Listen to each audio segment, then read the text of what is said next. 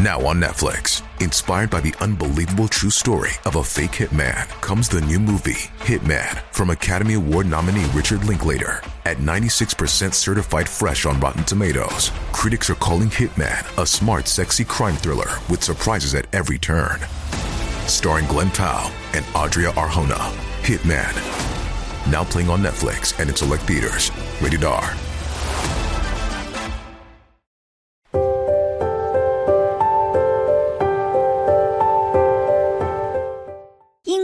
倒影，听佛细说。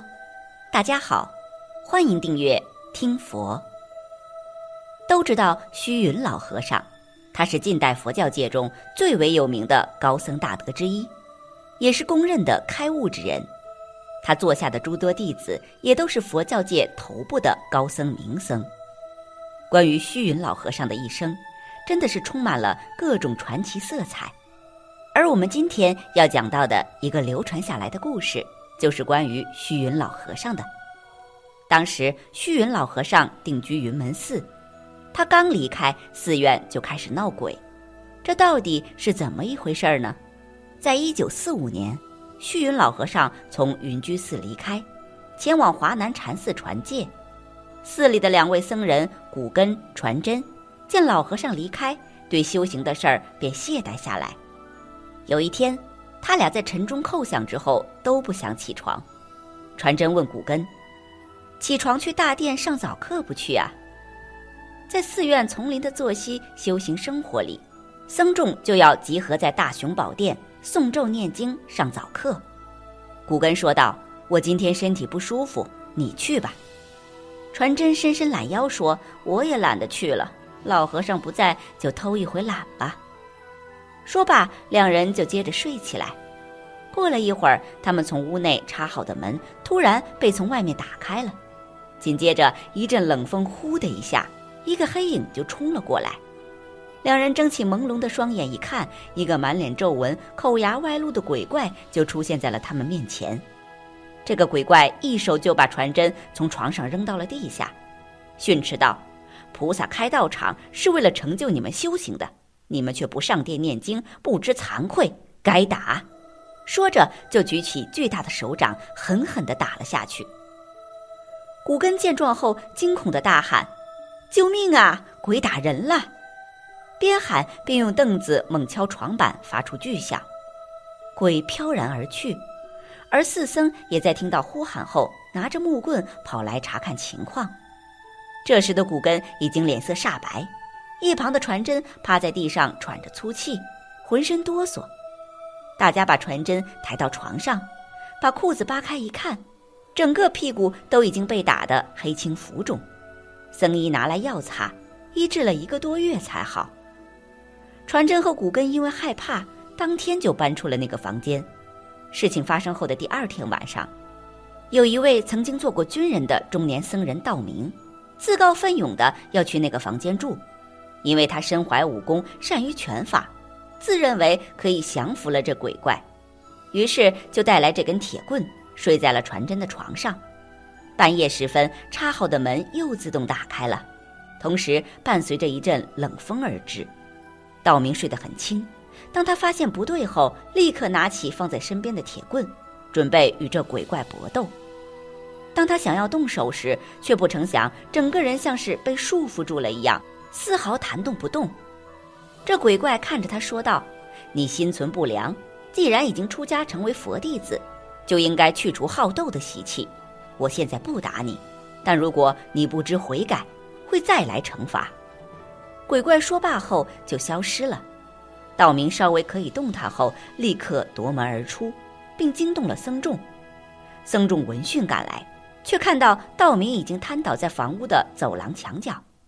大家把他扶到房间，用红糖姜水给他喝，才慢慢缓过来，语无伦次地描述了自己见鬼的经历。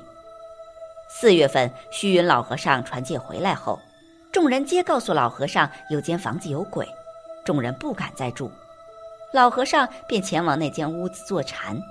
深夜，只见一青袍白衣老者恭敬地来到老和尚面前，对老和尚说道：“弟子居住后山已有百年。”前些日子，您老到华南传戒，弟子也刚好外出，我那孙辈中有不孝之人，打扰了寺院师傅们的清修，我已经训斥惩罚了。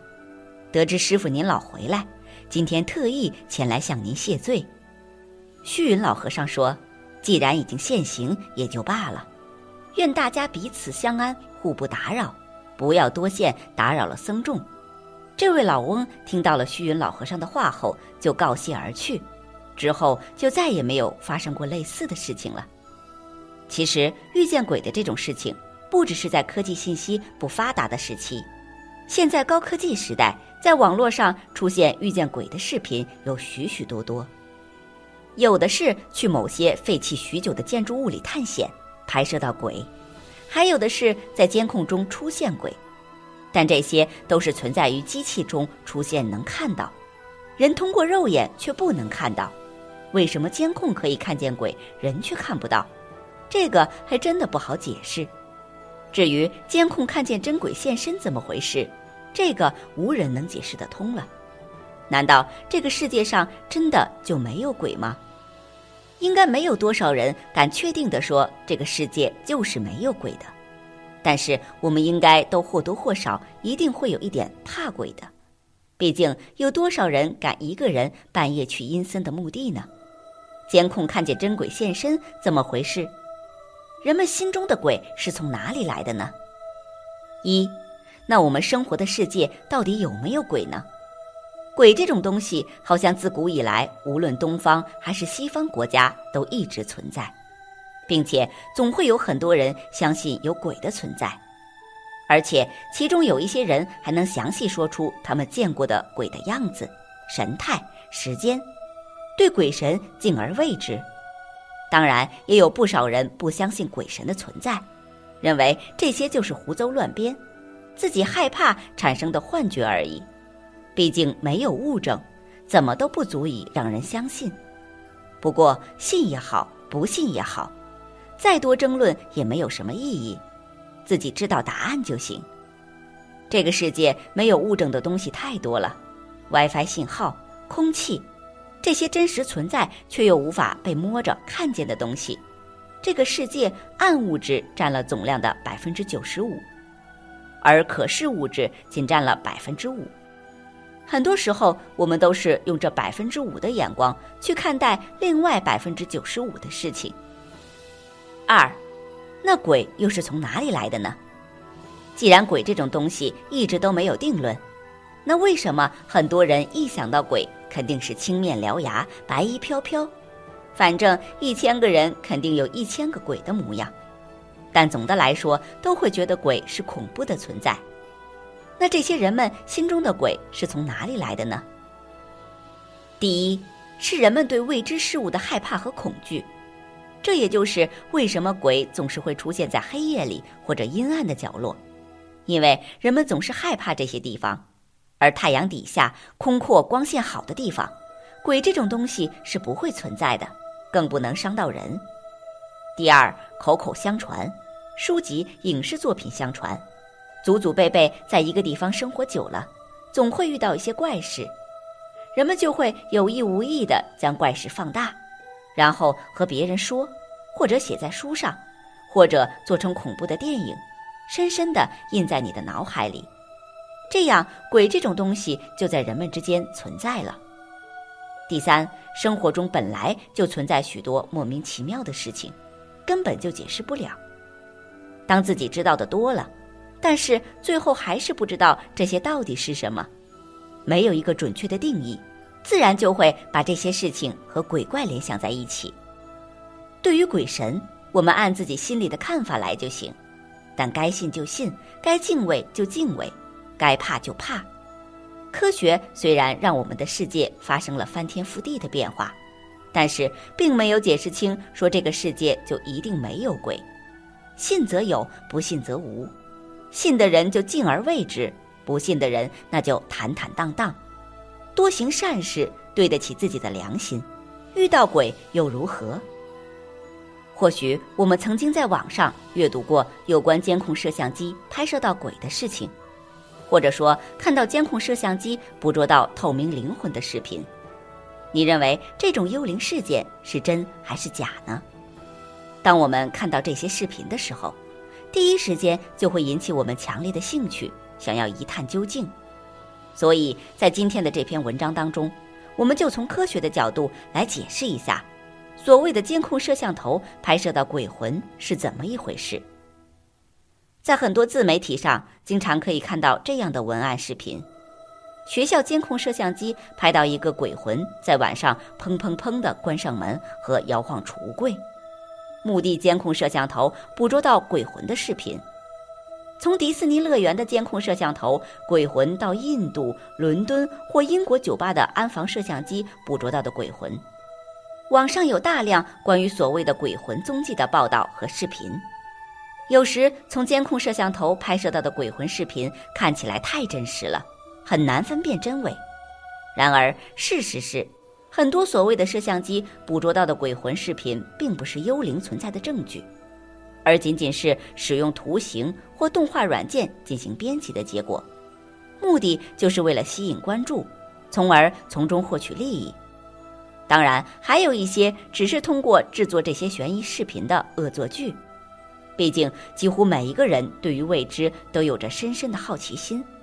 同样，一些地方性报道和小型媒体也利用监控摄像机捕捉到鬼魂的故事作为他们的营销策略，以增加流量并吸引更多读者。尽管这些视频可能会在一定时间内增加数千名访问者，但另一方面，这些网站也在故意误导读者并损害其新闻的可信度。这也是为什么主流媒体很少出现这种摄像头抓鬼的故事的报道。谁是传播监控摄像机捕捉真鬼的人呢？有相关报道说，监控摄像机捕捉到灵魂的历史还得从1860年代开始。当时有人声称在照片中捕捉到了灵魂，业余摄影师威廉姆勒声称在图像中捕捉到了他死去的表弟的身影。